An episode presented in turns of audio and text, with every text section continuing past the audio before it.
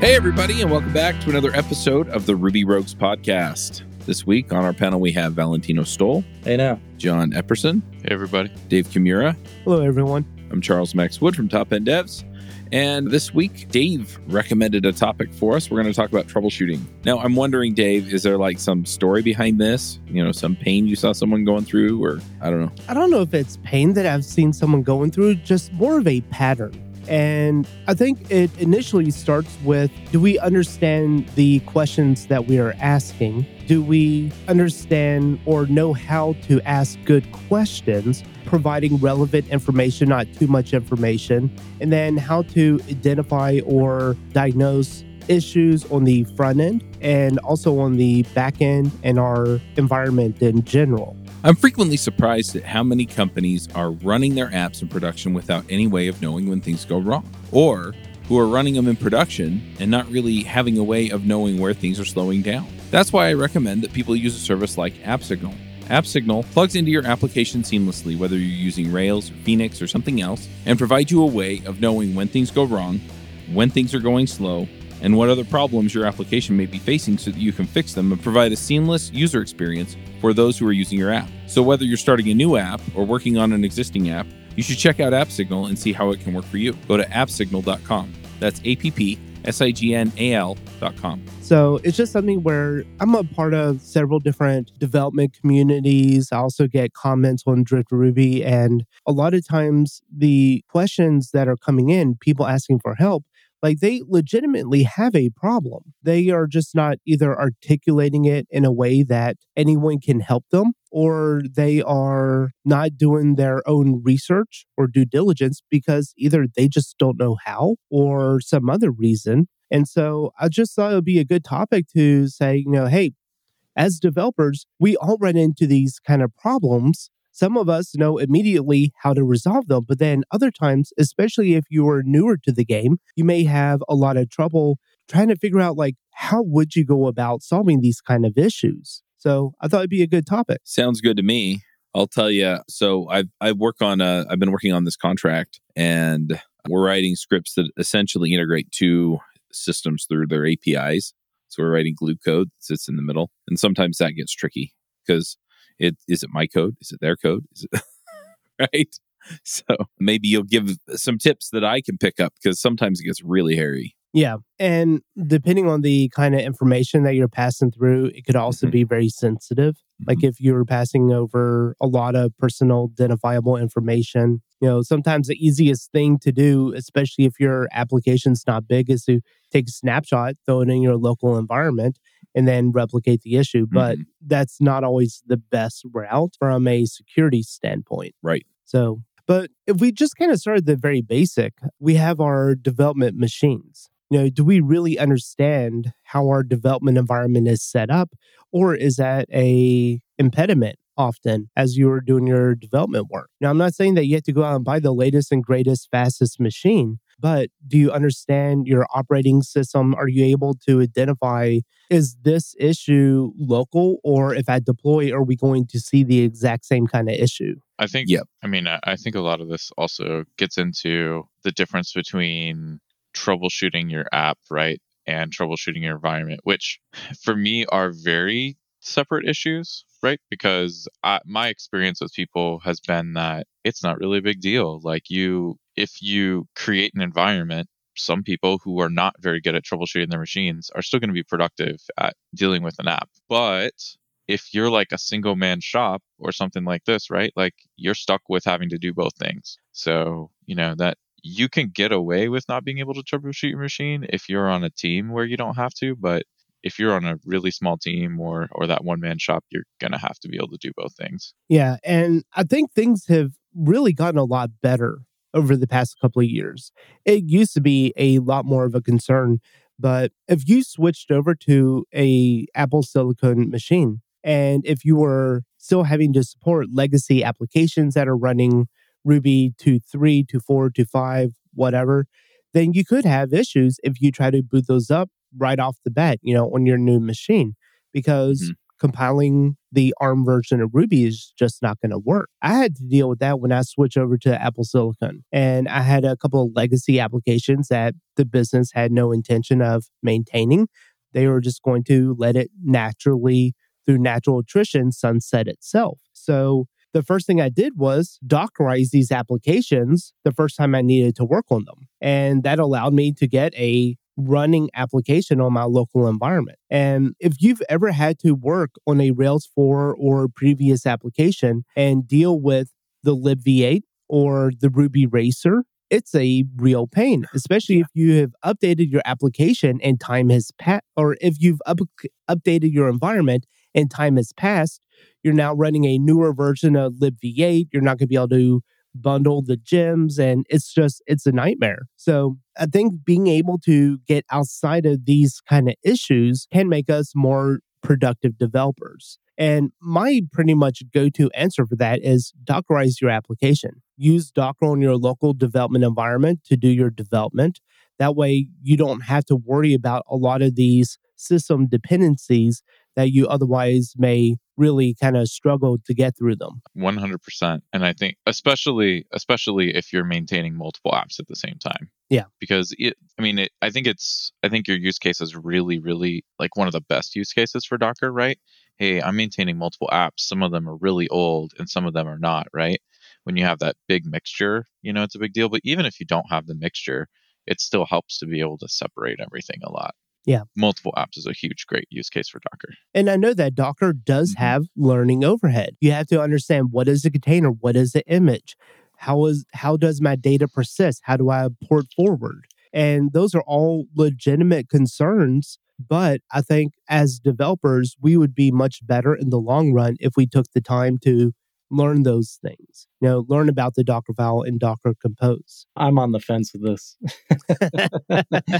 Don't get me wrong. I love Docker. And as you get more experience, it's definitely more helpful, especially managing many, many things. But I'm just thinking back to when I first learned Rails, which ultimately is how I learned Ruby.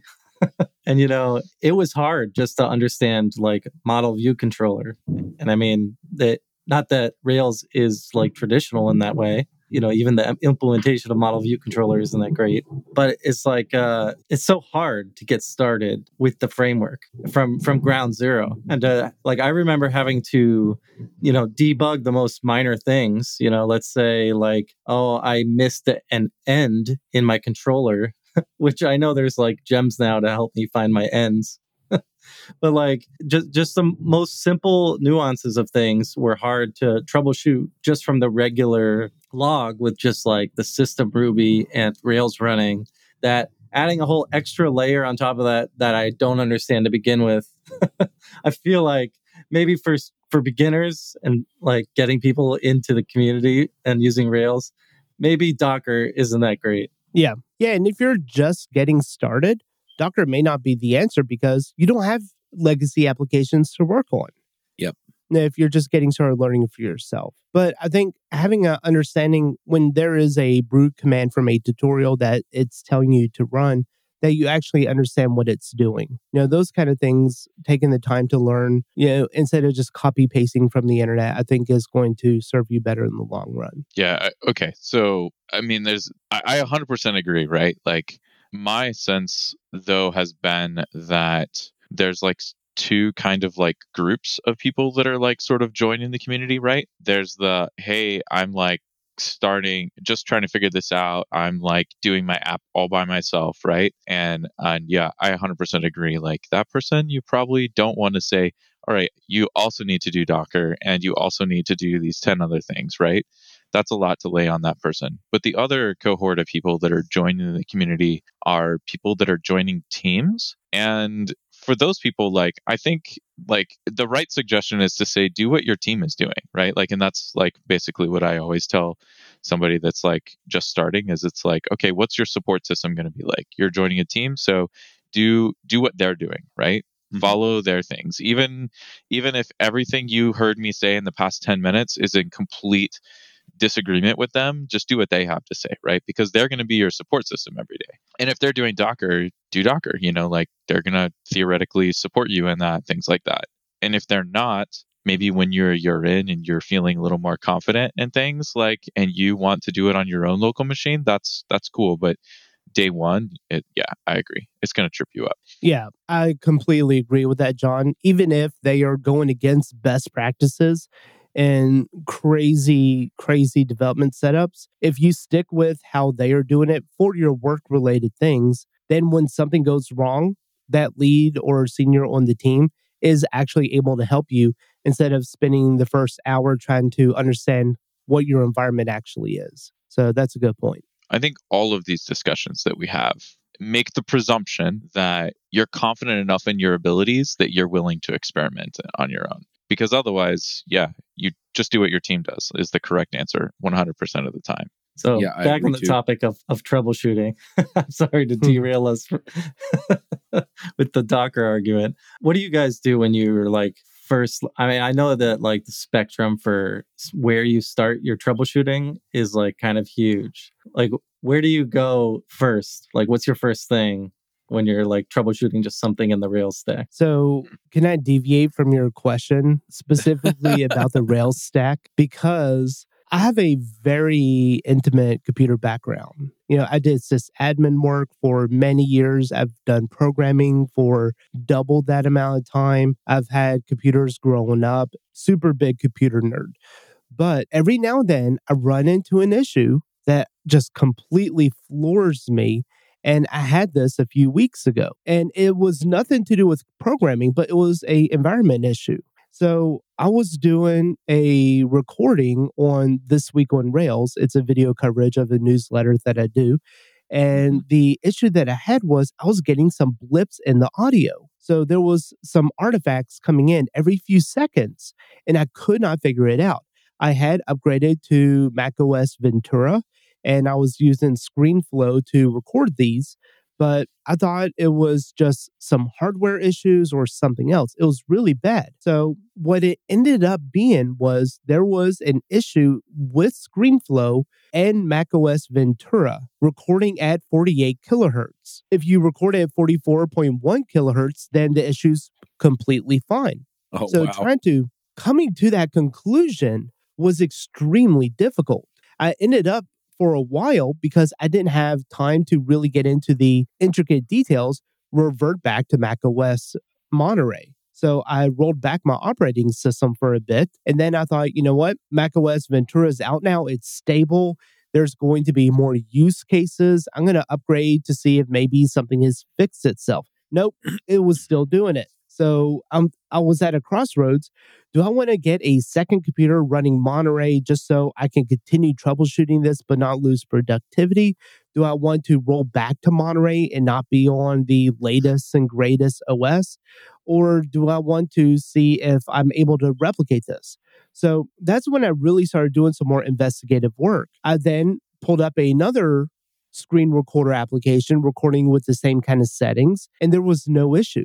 So that tells me that it's not related to my operating system, and it's not related to the amount of data that I'm trying to record, like a 4K video feed or anything like that. It had something to do with the application I was recording with. So I then go to the forums of ScreenFlow, Telestream forums and stuff, and I found out there was someone else who had that issue. And there had been some back and forth with the developers. And it turns out that's where I discovered about that 48 kilohertz issue. So it's something that I never even thought of, but I was able to do my research once I had a better idea of what I needed to be searching about. So even though I really have very little idea about audio and stuff, I knew something wasn't right. And I was able to go through a process of elimination of what the issue could or could not be. And by that, I was then able to then do the research online to then find my answer. So now, until ScreenFlow fixes it, I'm recording at 44.1 kilohertz. Yep. That's really fun. I've had fun excursions like that. I mean, how much of this is trial and error then? How do we get away from trial and error?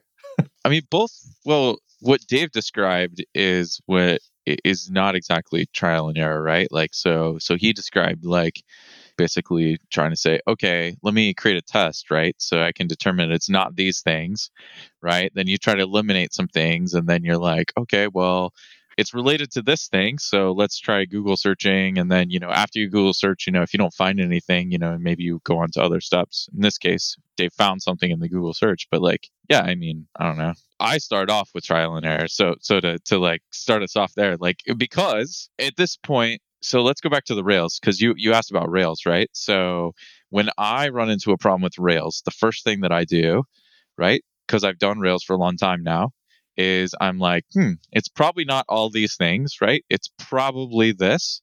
And so I'll trial and error in that area until, let's say, 15 minutes, 20 minutes have passed. And I'm like, all right, something's wrong. I can't figure this out. Then I probably go to Google search, right?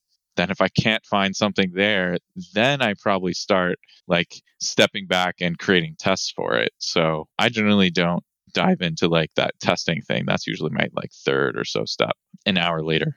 Yeah, I will say that does get me into trouble sometimes, but yeah, go ahead. Well, I was just going to say, trial and error, a lot of times you just double check the obvious stuff, and that's the trial and error I go through.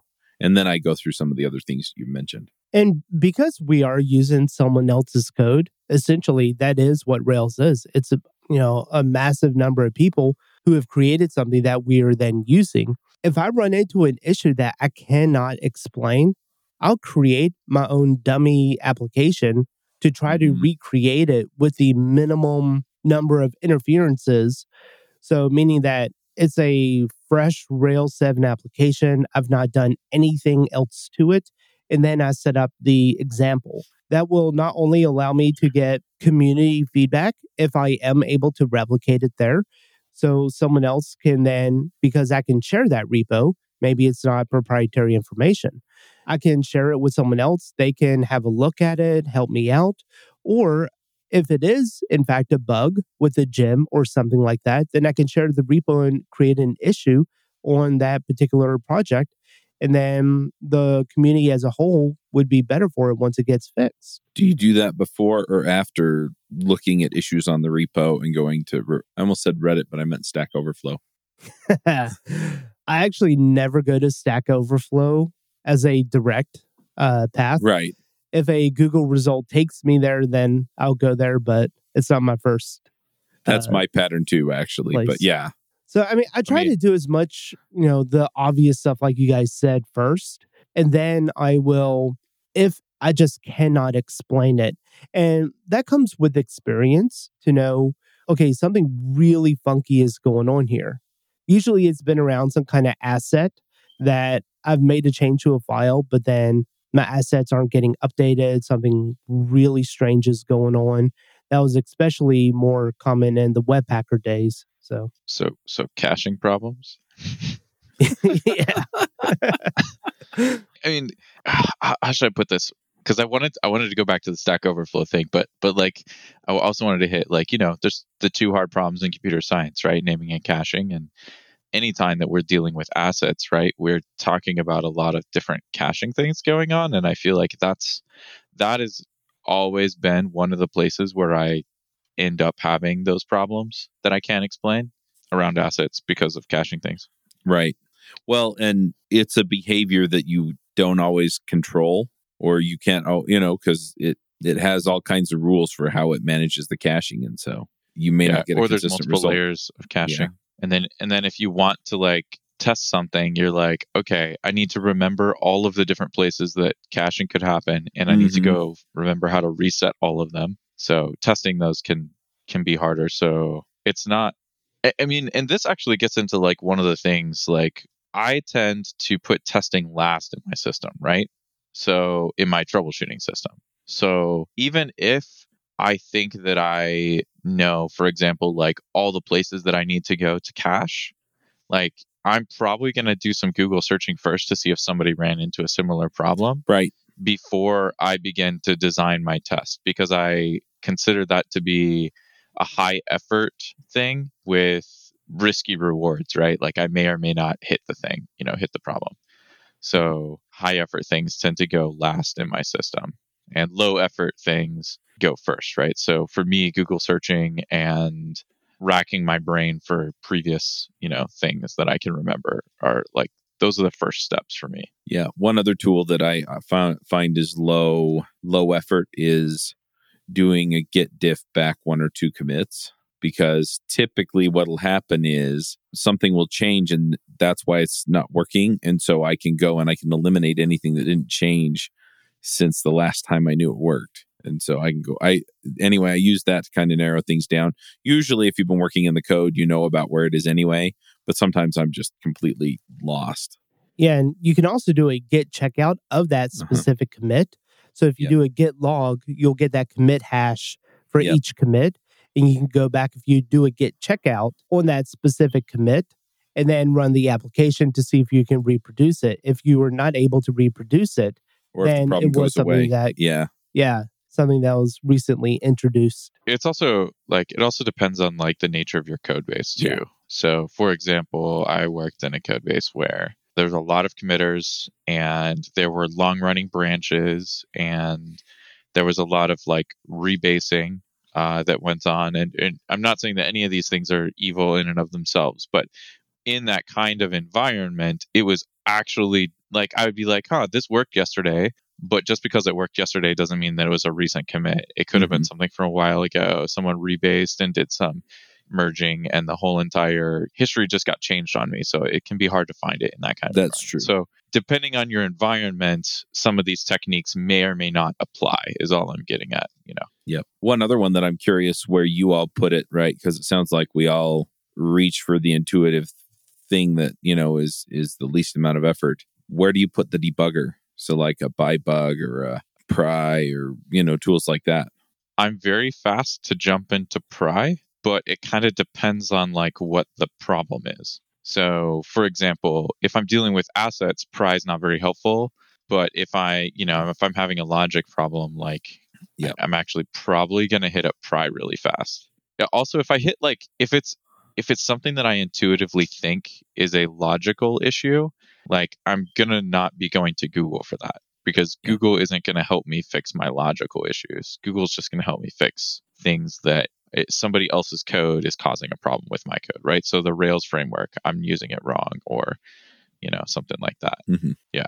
Admittedly, I don't use Pry or byebug. I'm a big fan of emoji debugging. So just puts debugging and I'll put some fire emojis or something in there just so when I tail the logs, I see it pop out there really quickly and easily. But I haven't thought about that. I always just type something in explode here or something. Yeah. And then it comes back and it says, use them. I don't know how to explode. I mean, for me, I feel like both are kind of highly overlapping, right? Because, what I do when I hop into Pry most of the time is I'm kind of inspecting variables. So I'll use puts to, print out some stuff before I get to, someplace, right?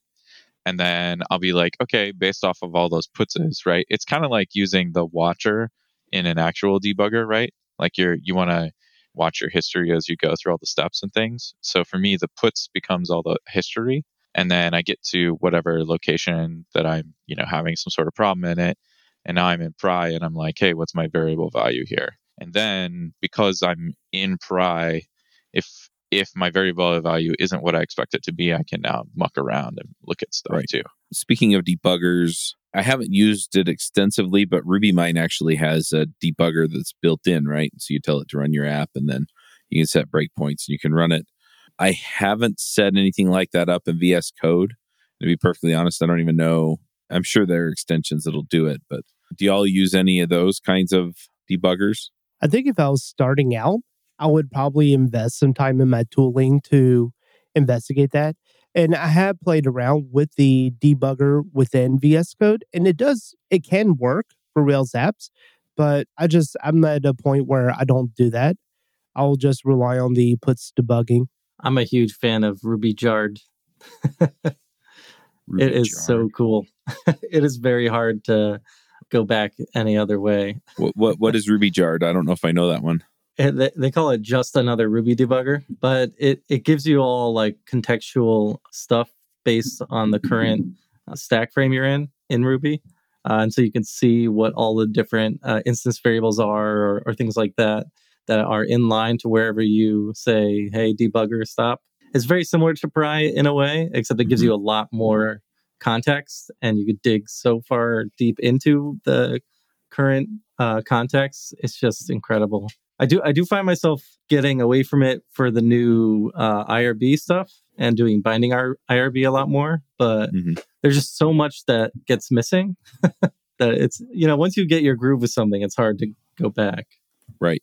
Hey there, this is Charles Max Wood. I'm excited because I wanted to let you know about this thing that I pulled together that I've been dying to have this for years, and I never felt like I could. And then I just realized that there's no reason why I can't. So I'm putting together a book club, and we're going to read development-focused books, career books, technical books, whatever. The first book that we're going to do is going to be Clean Architecture by Uncle Bob Martin. If you're not familiar with Clean Code or some of the other stuff that Bob has done, check that out. I've also talked to him on the Clean Coders podcast, which is on Top End Devs.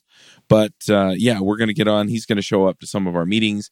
And what I'm thinking is we'll probably have like 5 or 6 people part of the conversation along with Bob and I at the same time. And we'll just, so somebody can come on, they can ask their question, and then we'll just rotate people through. So we'll mute one person, unmute another person when it's their turn to come on and be part of the discussion. So we'll do that for like an hour, hour and a half. And then the other part of it that I'm putting together is just kind of a meet and greet gather area on Gather Town. And so after the meetup and the call, what we'll do is we'll all go over to Gather Town, and you can just log in, walk up to a group, and have a conversation. And that way we can all kind of get to know each other and make friends and get to know people across the world. One thing that I'm finding is that, the meetups are starting to come back, but a lot of people don't have the opportunity to go to a meetup. And I really want to meet you guys and talk to you. So we're going to put all that together. It'll all be part of that book club. You can go to topenddevs.com/book club to be part of it. And I'm looking forward to seeing you there. The first book club meeting will be in December, the beginning of December. We're starting the first week of December. And you'll also be part of the conversation about which book we do next. I have one in mind, but I want to see where everybody's at. So there you go. So I just looked it up. It looks like Jard is it's Pry and byebug underneath, but it also looks like it. So Pry there's like a Pry debug or something like this. And it looks like Jard is not using that, but it has its own debugger to go around with. So, and it looks pretty, and it displays some nice looking stuff. Mm-hmm. It looks cool. Yeah, one of the things I can see why you would like it. Yeah, I really like it. Has like a personalization, like customization stuff, so you can even get it so that it has customizations per application. So, I mean, I've gotten to the point where I even have it set up for certain applications to have special things in it. It's so easy to use. Right. I'll have to check it out and see how it compares, because I'm not like a byebug power user or anything, so I don't think I'll lose anything by switching. So on the debugger versus like Pry, before we like completely leave, like I think that like the Pry Jard, like the whole REPL debugging, right? I think so. I've had this discussion with somebody before, and I think that REPL debugging basically effectively replaces debuggers, right? Because the things that you want from a debugger can generally be replicated in a REPL debugger most of the time. And then a REPL debugger also gives you things that that a debugger does not. And so I think effectively, like, even though they are different, I think that REPL debugging kind of just obsoletes, debuggers when they're available, right? Because not all languages can do that. I mean, effectively, you're putting in a breakpoint that calls a method that gives you access to the context that it's running in. Right. And either way, whether you have a visual debugger or a command line debugger, you're limited to, the quality of the tooling and the information that it knows how to get to. So I agree with you to that extent. Sometimes the visual debuggers just give you a whole lot more information just right out of the box is the only comparison that I would make that makes it different, right? So I'm thinking more like the web tools, right? So if you put a debugger in your JavaScript, instead of having to query it for the context, it will show you the context, right? Because it just loads it all into the UI. But to be clear, I would note that I would consider the JavaScript tooling to also be a REPL debugger most of the time, right? Because you almost always have access to the console right there. Yes, it's kind of both. But yeah. Sure. And I mean, I think that we're looking at like, yeah, some overlap as well. Yeah. Right. But for the most part, I agree with you, right? You're telling it where to stop and then you're looking for the information you need. Yeah. To move on from debuggers for a moment to undefined method for nil class. I think as Rails developers, that is going to be one of the most common errors that we come across. And still, I think, yeah. And I think that as a beginner, that could really throw you off of what does that even mean? Yeah. So if you have something like a rails.application.credentials, and then you were trying to chain in, you know, maybe like AWS and then secret key, it's very easy to get that undefined method square brackets for nil class if you do not have that top level AWS defined. So it's very overwhelming at first to get that error message along with the rest of the stack trace. If you've ever gotten a Java error, that's kind of what it kind of leads me, or my brain initially goes back to, where you get this huge wall of text that means absolutely nothing to me. So understanding how the error messages work in Ruby, I think, is really important for our debugging. So there's line numbers in the backtrace that, you know, show up in your logs. And if it starts from 1 and then goes 2, 3, 4, then that means the most important information, or where it actually aired out, is up at the top. But in newer Ruby versions, they actually reversed it. So the error is at the bottom and the backtrace kind of goes the reverse order. But that usually... got me at first. Yeah. Usually there is some kind of file path with a colon and then a number that will tell you this is the file that we are having an issue with. And then this is the line number in that file that threw the error. So now you have somewhere that you can trace back. And if you are in a situation where, okay, this takes me to a class, within that class, a method, and in this method, it's doing something like current user.active, and you're getting undefined method active for nil class. Well, why are we getting that error message? So you need to trace it back up to something else. You can take it to the initial initializer of that class, but if you go back into your stack trace or in that error message, then in the lines above or in the second or third lines, wherever it is part of your application or in the file path to your application, you're going to see what called that method or what led to that method. So you can then start backtracing from there to say, okay, let me go to this other file to see why it called this method in this other class that eventually threw the error. And then you may see that you're passing nil for the current user or something else. You know, you can do some debugging there to see why is the variable that I'm expecting to be defined actually not defined. Well, and that's where some of the other techniques come in, right? Because you start putting those logging statements or put s statements or, you know, whatever, so you can get a feel for what's there, right? And yeah, the call trace is what's telling you where to put it. The backtrace in Ruby is tough. And I think one of the biggest things that got me at first was the lack of separation between your code and external code, like libraries. And even to the point of like internal libraries, right? Like Ruby's internal libraries.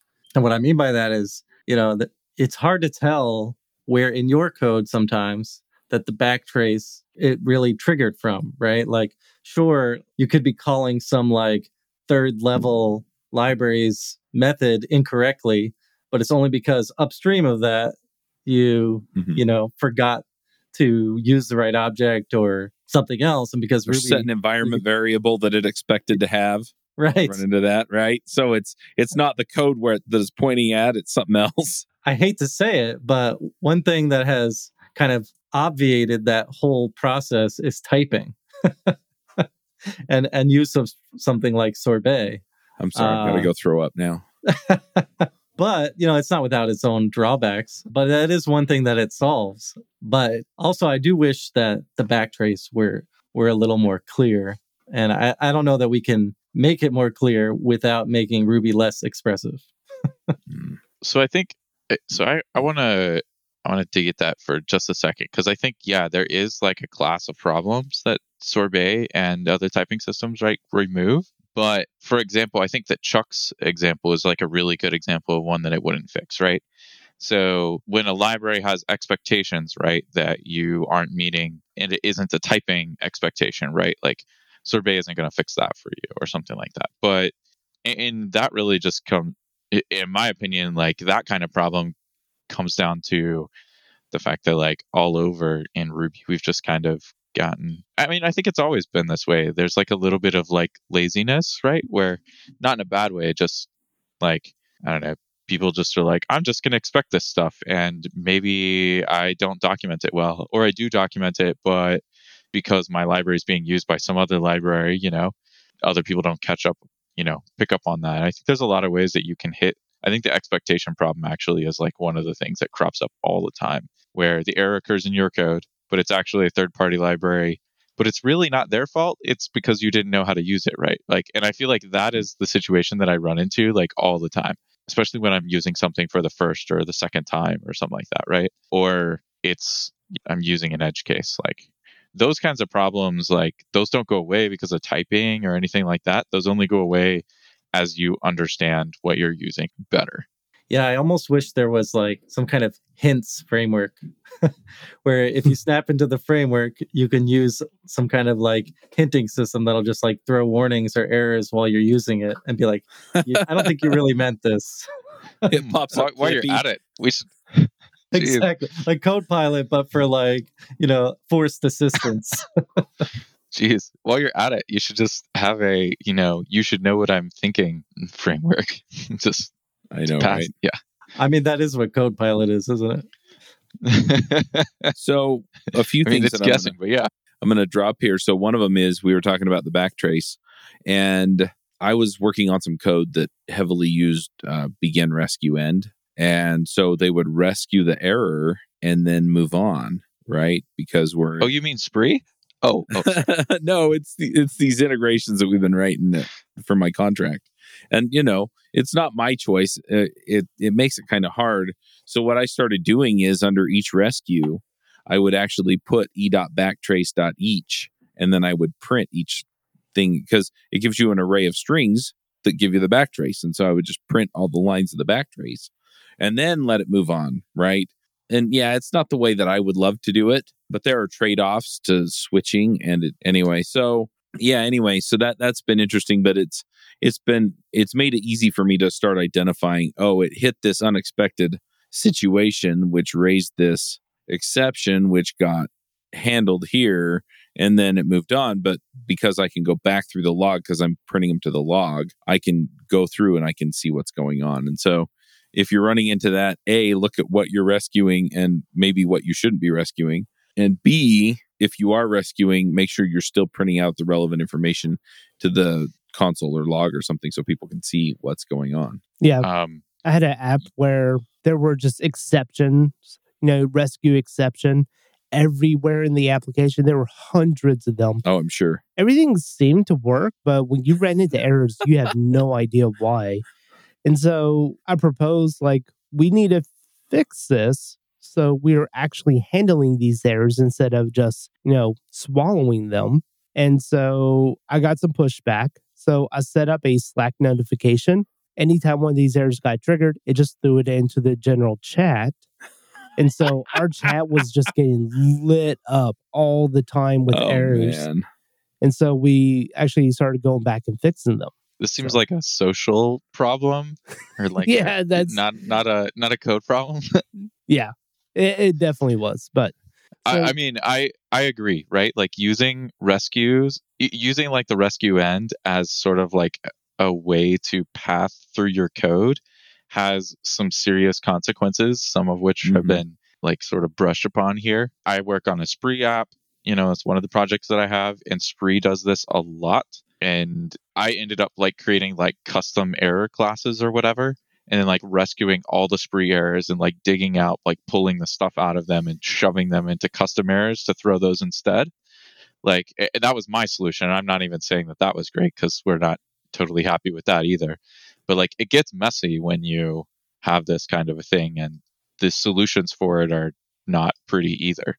Yeah. Well, and if you've got an experienced person doing it, there's usually a reason, and they made a trade-off. Not always, but often. So, you know, I do want to touch on the front end a bit, because I think that's we're working on Rails applications, and especially with Hotwire, if we're dealing with Hotwire kind of stuff, have your dev console open. Because if you're developing something and if something is not working the way you want, you may be losing valuable information in your dev console in the browser. And that's especially true if you're working on stimulus or anything like that, or turbo frames or streams.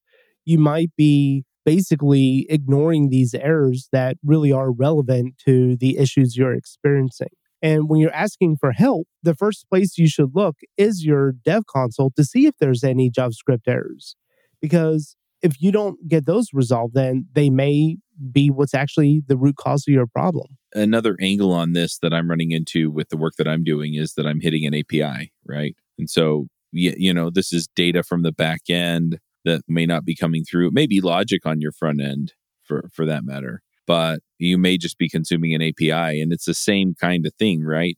Finding a way to print that payload you're getting, finding a way to open that up so you can watch it go by while you're working is often extremely useful. But yeah, especially on the front end, I mean, it dumps all kinds of information in the console, and you can customize it to dump all kinds of information in the console with console.log. And what's nice about that too is that you're not going to fill up or, you know, scroll too far past what you needed like you can on the command line to get the information you need.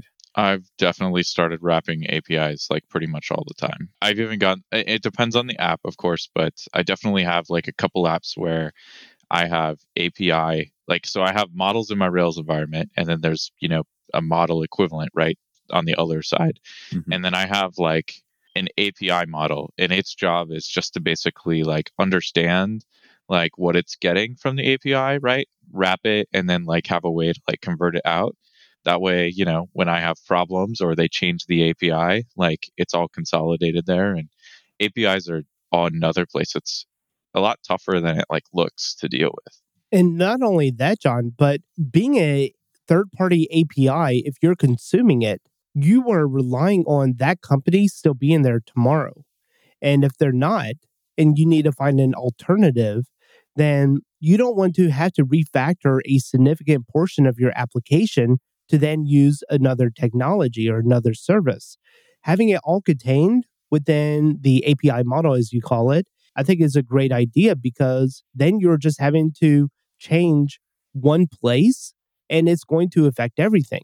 And by doing that, you can still have it respond to your application, give the results back in the same format, but you're calling it differently to a different service. So there's definitely multiple benefits in going that route. Well, another form of the benefit you're talking about there, Dave, is that maybe that company doesn't go away. Maybe that's exactly what I was hired to write my code against.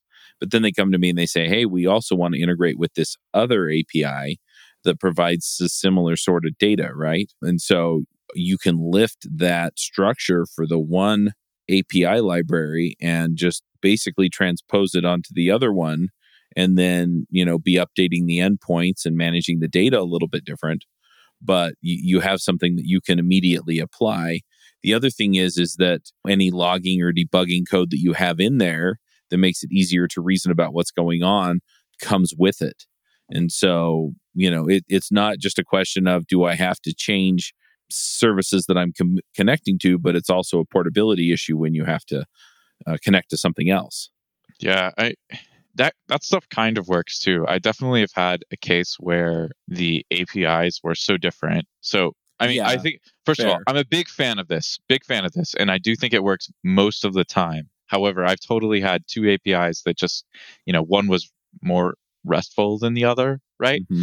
And like, and then that made it really hard for that to work. But outside of weird cases like that, yeah, totally, yeah. But my point there is you effectively have the structure, kind of like what Rails gives you with the CRUD, where it's, you know, I know I'm going to have to retrieve this object. I know I'm going to have to post this object, right? It may not even be the same object type as the other thing, but you've got, effectively, you've got your framework together for that stuff, right?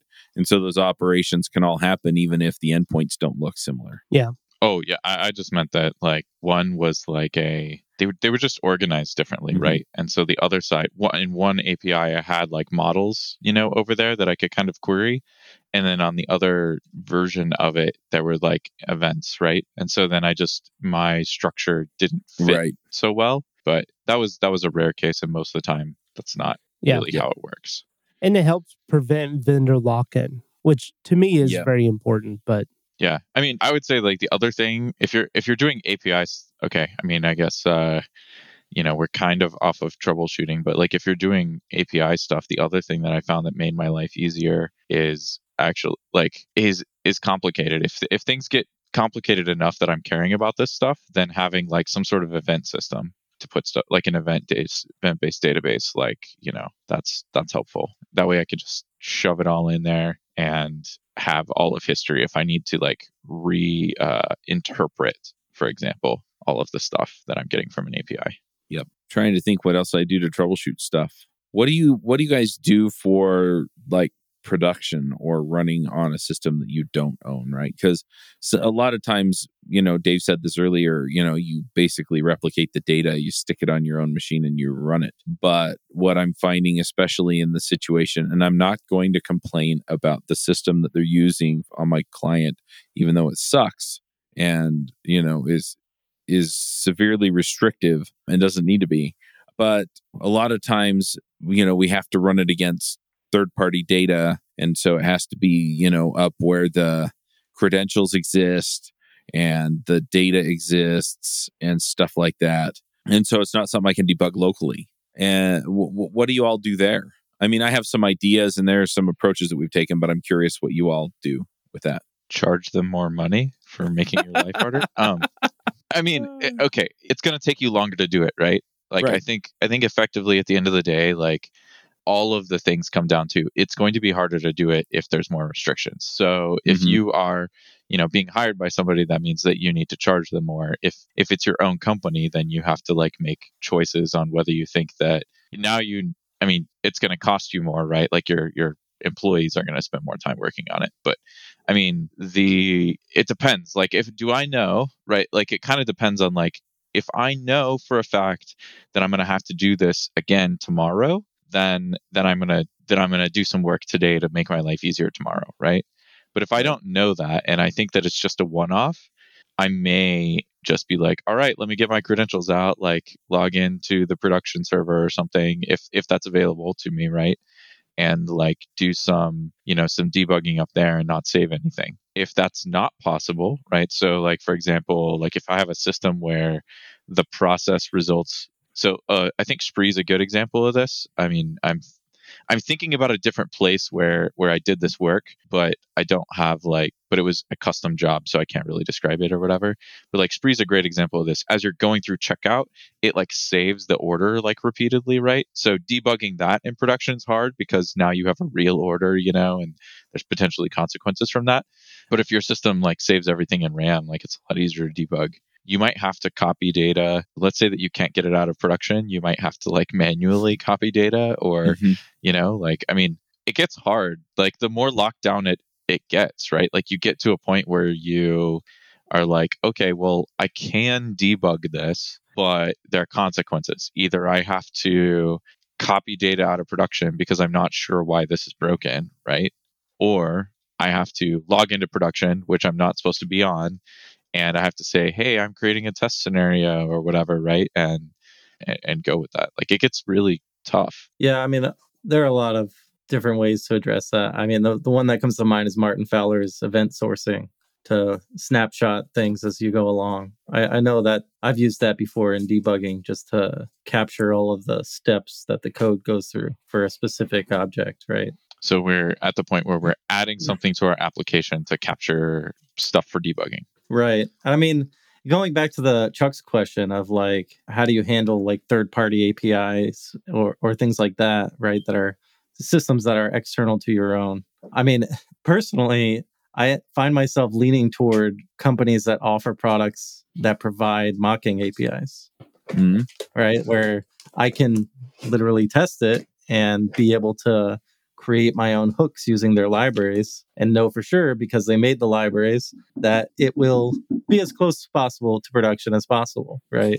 An example of that is Twilio, who provides mock APIs so that you can create your own webhooks and mock an endpoint from Twilio and get responses. I mean, I know personally in the past, many years ago now, I wrote one of those, right, in RSpec. And, it broke maybe a year or so later as they changed their response or something like that. But that's the alternative.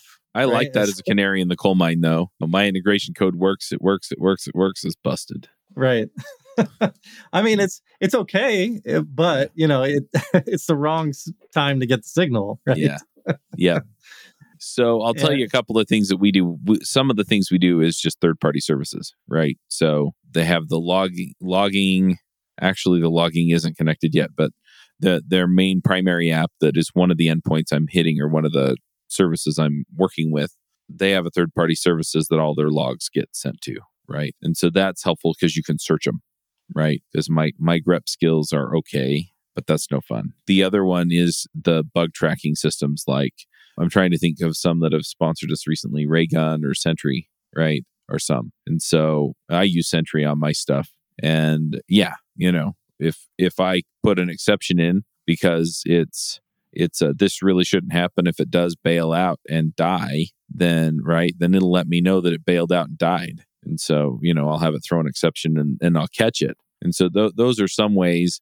But yeah, often it's a behavior that's technically legal, but is not desirable or is unexpected. And those get harder to deal with. Those are harder to figure out. Yeah, I guess I wasn't even thinking about that because I think I operate off the assumption, right, that everybody is using something like that. Yeah, that assumption would be flawed. And it's a surprisingly low number of people that use them. I never cease to be amazed that, wait, you don't have this instrumented? Well, how in the heck do you know what's going on then? All right. I accept that that's flawed. Yeah. I definitely operate off the assumption that you're using that at this point. They're so helpful to have. I'm thinking about use cases where you got this exception, or maybe you didn't, right? Maybe you didn't catch an exception because it's not throwing an error, right? And you're trying to find what the, you have bad data stored in your database now or something like that, right? That's how you discover that you have this problem, not because it's throwing an error in your, error logging system. Yeah. Yeah. That gets tough. So this actually goes back to one of the things, if you're doing this, if your error is coming in from an API, right? I think one of the things that I mentioned before, I think is useful here, which is using something like Kafka or something, right? Store all your events as they happen, right? And then have a history, because then, first of all, you can recover if everything goes really badly and, well, crap, got to blow it up, right? Let's just replay the whole thing, right? So you have that as your final failback. But at the same time, you also don't have to replay all of history. You can just say, oh, well, this is the particular event that caused the issue, and I can replay history starting from then, right? Right. Once I figure it out and fix the problem. So, it may or may not help you drill down, but it creates a scenario where once you finally figure out the error, which can sometimes take a while with some of these weird, things that we're talking about, right? We're definitely talking about non-normal. This happened in production. I'm having a really hard time figuring out what caused it. Maybe it's a race condition or something. Then once I figure everything out, I now have to deal with all of the data that, happened, since that time. And mucking with that when it's a live system is always really hard. So having a way to recover once I finally figure it out, I think is actually important. Of course, Kafka and all ilk like that are somewhat complicated. And adding those to your system, I don't think is something you should do day one. That's something I think you should do a couple years in when you're okay, we've pretty much got all the features done, but now we need a recovery system because we have customers and stuff's going on. Yeah, that reminds me of the Rails Instrumentation API, right? Where it basically is that signal that you can capture at any time, and that's kind of a great place to start. I know I've started there before and just hooked into almost anything that I, needed as a separate log, right? So what are you hooking into as a separate log here? Rails Instrumentation APIs. Mm-hmm. So there's one for like active record if you're worried about the database or, model validations or there's like a whole huge list of things you can capture that are just broadcasted. Got it. So you're talking about like what, just like logging it? Or even filtering, like using it as kind of like a place to debug things that are happening in a very specific place. Is it embarrassing that I didn't know this was here? I mean, nope, because I forgot about it until like you described what it was. And then I was like, oh yeah, that, right? Like, because I've literally never used it for this for sure. Huh. Yeah, I mean, there's the famous potato middleware that you can create, right? Where you can capture the rack requests as they come in if you have some low-level thing with your routing or something like that. I know I've used that before. I've done that. I didn't realize that was the same thing. They're very similar. I think it's all tied in together with rail ties and stuff. Yeah. Well, there goes my weekend. I'm going to play with this anyway. Yeah. Okay. So back on troubleshooting, like, I feel like these are all things that happen, right? Like, so we're like totally talking, like, I don't know about you guys. I'm presuming it's the same thing where like somebody says something and then like, I think back to a time when I had a problem, right? And really I'm like speaking from there as like, I'm talking about all this stuff. And I feel like the thing about troubleshooting is like you, from like the basic level, like if you can't, figuring out like where in the backtrace, right? Like your nil exceptions coming from, like that's definitely day one, step one stuff, right? Then you deal with third-party libraries causing those issues, right? Like, and you start, like that's what I feel like intermediate developers are like struggling through. And then like, obviously this might happen to you earlier than it should. Of course, that can always happen. But then you start getting into things where like you're having to deal with race conditions because you're doing JavaScript on a page, or you're probably not going to have too many race conditions in Ruby, but JavaScript all the time. Or you might have to deal with like, those API things, right? Like, and so these are all, I guess we're just talking about techniques and things that you might have to pull from in those cases, because that's what bothers us. But we really were talking about troubleshooting. Just we were talking about our own, what we did to troubleshoot something. Yeah. It's all made up. Well, yes. I mean, it comes down to it. You change how you troubleshoot. Every time. Yeah, well, something didn't work very well last time, so you're like, I don't want to do that again. Let me try this other thing. Oh, well, that didn't work either. Yeah. So yeah, I think at the end of the day, troubleshooting is all about getting tools in your toolbox, right? Vaguely knowing how to use them, and then just trying a tool out, right? You're like, let's see if this helps me to figure out my problem. Let's see if this helps me, and you just go down the list. Makes sense. Yeah. And it's just funny because, a lot of this is rather formulaic. It's try this, look at this. And then it's down to how things are set up and what you can find. So someday somebody will get a Stack Overflow gem that just listens for common exceptions and gives you the answer. Right. Nice little log message. I mean, it's pretty crazy. Like, I feel like when stuff is out for a while, people like write these scripts, right? That like go and test a whole bunch of like commonly found errors, right? And then like they wrap it up in some sort of tool for you. And then we get this, then eventually that gets merged into like whatever this big project is, right? And then you just get new errors that just weren't included in the old thing because now you're able to do more cool stuff. And so you push your application farther and you're back to square one, which is like all the old errors are gone, but now you're getting new errors because you're doing things that you weren't doing before. So it just doesn't really end. Job security. Cool. Have you ever wished that you had a group of people that were just as passionate about writing code as you are? I know I did. I did that for most of my career. I'd go to the meetups. I try and create other opportunities. And it was just really hard, right?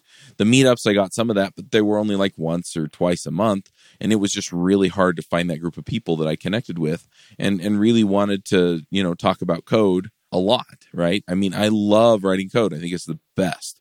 And so I've decided to create this community and create it a worldwide community that we can all jump in and do it. So we're going to have 2 workshops every week. One of those or 2 of those every month are going to be Q&A calls, right? Where you can get on, you can ask me or me and another expert questions.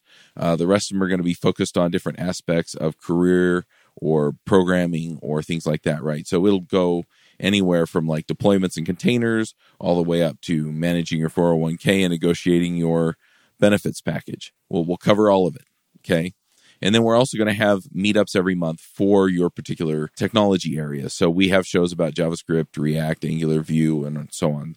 We're going to have meetups for all of those things. I'm going to revive the freelancer show. We'll have one about that, right? So you can get started freelancing or continue freelancing if that's where you're at. And I'm working on finding authors who can actually do weekly video tutorials on something for 10 minutes that's related, to, again, to those technology areas so that you can stay current, keep growing. So if you're interested, go to topenddevs.com/signup and you can get in right now for $39. When we're done, that price is going to go up to $75. And the $39 price gets you access to 2 calls per week. The full price at $150, which is going to be $75 over the next few weeks, that price is going to get you access to all of the calls and all of the tutorials and everything else that we put out from Top End Devs, along with member pricing for our remote conferences that are coming up next year. So go check it out, topenddevs.com/signup. All right, well, let's do some picks. John, you want to start us out with picks? Yeah, I'll get us rolling. So first of all, I had an idea earlier and I kind of forgot about it, but that's okay because we rolled past it. But I mean, I definitely am going to recommend Pry, as always. I haven't checked out Jard yet, so I can't really recommend that, but it does look very fun. I'll leave that for Valentino to recommend if he's doing that. But yeah, definitely big fan of Pry if you're troubleshooting and things. Also, big fan of error logging. I don't know who's I don't know if anyone's sponsoring us or whatever on this or whatever, but nope. For me, it doesn't really matter. Sentry, Rollbar, I don't even remember some of the others, but they're all basically one and the same. Honey Badger, Airbrake, whatever. If you need to roll your own, there's Airbrake, ERR. Isn't it Airbrake or Airbit? Maybe that's what it is. Yeah, Airbit, ERR bit. So, you can set up a server and do it at home kind of thing if that's your thing. But yes, definitely having one of those. So whoever our sponsor is, I guess I'm recommending them. And then, presuming that one of them is sponsoring us. Not at the moment. I feel like that's I'm talking to a couple of them, but the most recent ones were Raygun and Sentry. So got it. I mean, I will say that in my experience, there are differences between them, right? Mm-hmm. Whether that's pricing or some feature, but from the basic thing, you need to have one of these in your app because you don't need to have one, but it's so helpful to have one, and it makes it. They do a great job of consolidating those errors in one place and just helping you get to the error faster, right? It's not something that you can't do on your own. It speeds up the process, and that's super helpful. So I recommend you have one of those. Nice. That's all I got. I don't have any food things this week because I've not been doing much of that. Food. I smoked a couple of pork shoulders the other day. Fed 60 kids on it. Oh, so good. I love my Traeger. Anyway, I've been eating, just not been trying to find good food. All right, Valentino, what are your picks? Yeah, I would go check out Ruby Jard. That could be a pick. It's pretty great debugger. Another tool I use often with just Ruby scripts in general is RB Trace. It's like S Trace, but for Ruby. Pretty great to see all the different method calls that get called throughout your Ruby script. I've used it to debug some kind of weird, obscure Ruby stuff. A really great tool. A kind of entertaining article one of my coworkers wrote a while ago, Eric Sellen. He had this really weird issue show up with some of our development environments that we have that we were moving to the cloud. And we were seeing some packet drops and connection issues happening for people that were on one coast or the other of the US. And he wrote this great article on what ended up being the answer. And it's some obscure networking issue and related to AWS. And I think you might get a kick out of it. It's called, It Turns Out Deep Thought Was Wrong. 42 is Not the Answer. And the last pick I have is I'm really excited about the Rails Foundation that just opened up. The company I work for, Doximity, we joined as one of the core founding members. And I'm really looking forward to see what comes out of it. It looks really awesome. And I don't know. I hope it can bring some more educational documentation foundation and make it just easier for people to get started. That's it for me. Nice. I'm going to jump in with my board game pick. I've got a bunch. Taught at the board game convention again this fall, and it was fun, and I learned a bunch of games, but I'm not going to pick any of those, actually. So we got together with our friends on Sunday night. My wife and I did. It's so nice having teenagers just like, we're leaving, bye. And yeah, we played a game called, what is it? Betrayal at House on the Hill. And I think it's based on a book or TV show or video game or something. I can't remember. But the premise is that, a bunch of teenagers go up to the house on the hill and they start exploring it. And as you explore it, eventually you trigger a haunting. And the haunting is chosen at semi-random based on how you triggered the haunting. And then usually what happens is one of the players is a betrayer, and then the rest of the players become heroes. And the heroes are trying to execute their win condition and escape. And Betrayer is trying to stop them and execute their win condition. And so it goes from a fully cooperative game to a one versus all. And anyway, it was fun. We had a good time. And so I'm going to pick it. It really is that simple. Board Game Geek lists it as a 2.39. So it's pretty easy for the casual gamer to pick up and play. And yeah, really enjoyed that. My kids love it. So that's another shout out for that. My 6-year-old likes to be involved, and as long as we're able to tell her what to do and help her read some of the cards, she's fine. She can mostly read the cards and stuff, but yeah, it's just kind of at that level.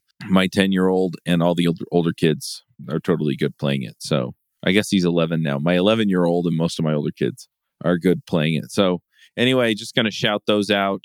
And then, yeah, I've got a lot of stuff coming together at Top End Devs. Book club starts next month. It's Clean Architecture with Uncle Bob. And he's said that he's going to come to some of the calls about the book. So go to topenddevs.com/book club.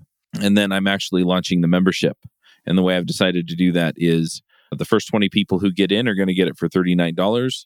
And then I'm going to raise it $10. And the next 20 people, $49, $59, $69. I eventually plan to sell the membership for $149. I am going to have a light version of the membership for like $75 or $100 that just gets you access to fewer things is basically what it is. It's kind of the fundamentals that we're putting out there. But anyway, if you're interested and you want to get in at a super low price, I hate framing it as a Black Friday deal. That's kind of what it is. Then go check it out. And that's just topenddevs.com/sign up. And then, yeah, we've got a bunch of other stuff coming, but I'm not going to go and talk about all that stuff. I'm also launching another podcast. It's going to be Command Your Coding Career. And I'm going to be talking about how to get ahead in your career instead of having to grind for 5 years or 10 years to show that you have enough experience to get the job you want. We're going to show you the other ways to demonstrate to employers or, your current employer or whoever that you have the skills to do whatever it is you want. So anyway, we'll talk about that, and we'll talk about content creation and speaking and stuff. So, and we're going to be talking about a lot of that same stuff as part of the membership. So yeah, other picks. I'm still listening to the Keepers of the Lost Cities books, and I just started the next one. It's called Lodestar, and yeah, so far so good. Like I said, it's not like the most riveting book that I've ever listened to, but it's good. It's good enough to enjoy it and listen to it. So I'm going to pick that. And lately I've been watching NCIS. And so I'm going to pick that too. All right. Well, let's go ahead and wrap this sucker up. And till next time, folks, Max out. Take care, everybody. Bandwidth for this segment is provided by CacheFly, the world's fastest CDN. Deliver your content fast with CacheFly. Visit CACHEFLY.com to learn more.